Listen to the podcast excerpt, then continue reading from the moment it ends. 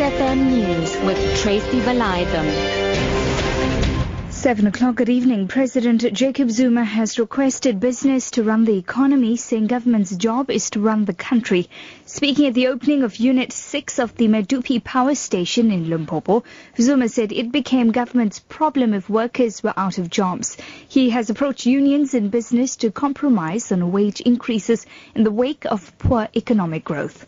Because you can't say when the economy globally is sick, in our case, it's business as usual. It can't be should be the business unusual. It's not nice for anyone, particularly for government, because at the end, when the economy is not, is not functioning, when the workers are out, it becomes the burden of government. Everybody said, what government, what are you doing? We are not running economy properly. Hmm? Ours is to run the country, of the business sector to run economy, not so.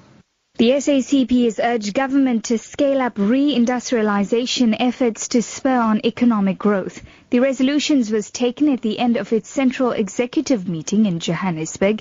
SACP General Secretary Blade Nzimande says the economy needs to be industrialized with emphasis on labor-intensive sectors. We came up with quite a number of proposals. One is re-industrialization. It's really an opportunity that when our economy is facing this crisis, we shift it away from being an economy that is financialized based on consumption and loan sharks that are raiding people who are using money for purposes of consumption. We had said also we need a really hugely upscaled national youth service, which must incorporate absorption of young people to give them some work experience and work opportunities. At least 749 rhino have been killed across South Africa this year. Environmental Affairs Minister Edna Molewa says of these, 544 were poached in the Kruger National Park. The number in the corresponding period last year was 716.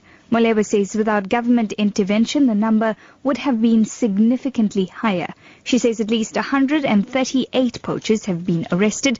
Molewa says better equipment for rangers border control staff and memorandums of understanding with Cambodia, Vietnam, Mozambique and China are some of the interventions used to curb poaching.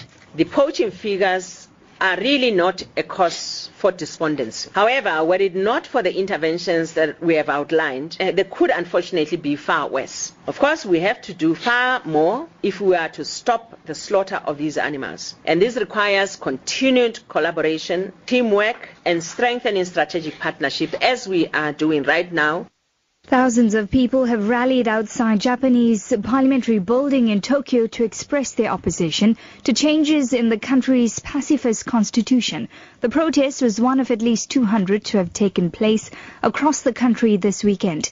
The proposed changes will give the Japanese military more freedom to fight. The BBC's Yalda Hakim reports. Despite